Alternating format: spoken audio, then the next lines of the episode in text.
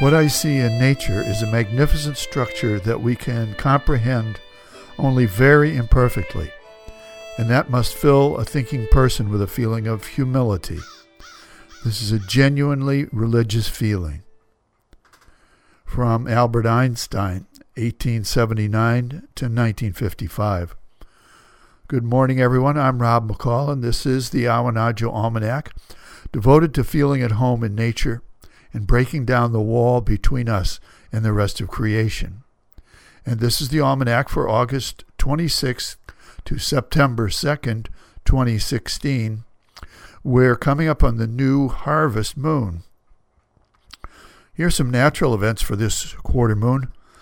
Back in 1992, your commentator was carrying around a seed pod that sprouted and grew into the Awanadjo Almanac. And that seed pod was Thomas Paine's Age of Reason, the book that got him thrown out of the pantheon of the founding fathers.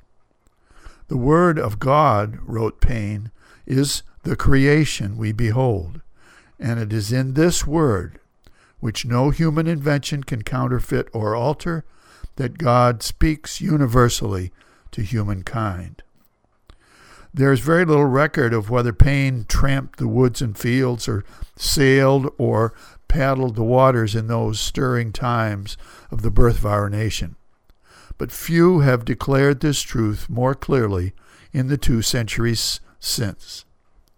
Paine had no patience with and reserved his sharpest attacks for priestly religion which was and still is devoted to the fear of death and the pernicious fiction of individual salvation.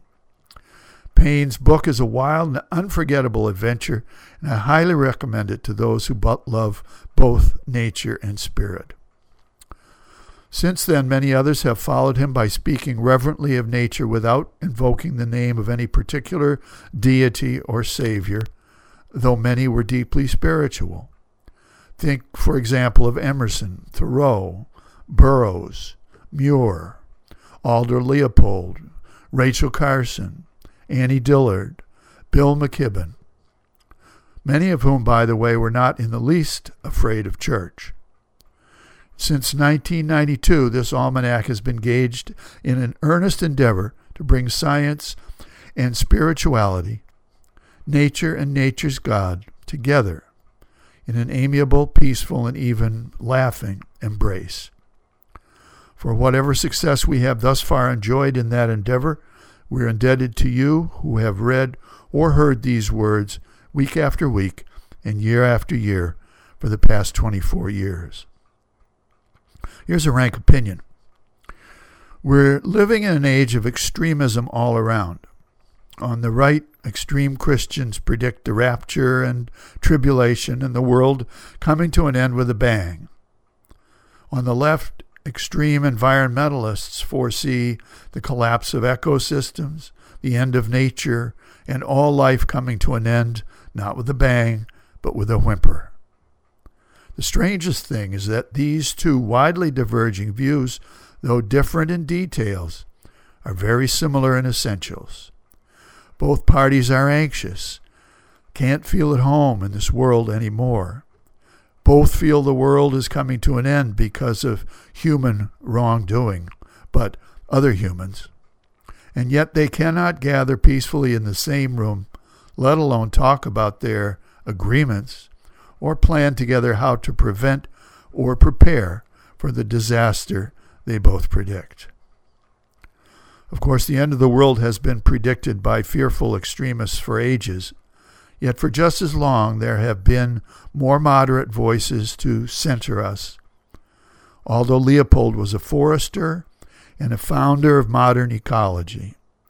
In Sand County Almanac in 1948, he called for a land ethic, which, in his words, changes the role of Homo sapiens from conqueror of the land community to plain member and citizen of it. It implies respect for his fellow members and also respect for the living community as such. In your commentator's view, the ecological land ethic is not fundamentally different from the ancient biblical ethic of the Good Shepherd or the good tenant of the vineyard. They are all pronouncing that we are in this together with one big vineyard for us all to cultivate. Dominion means not mastery, not domination, but caretaking. If laying down our lives not just for ourselves or our species, but for all of life, it means returning to the center. And finally, a couple of seed pods to carry around with you. The first one from uh, the American author Louise Erdrich. All through my life, I never did believe in human measurement. Numbers, time, inches, feet, all are just ploys for cutting nature down to size. I know the grand scheme of the world is beyond our brains to fathom, so I don't try. Just let it in and from John Burroughs, 1837 to 1921. Nature teaches more than she preaches. There are no sermons in stones. It's easier to get a spark out of a stone than a moral.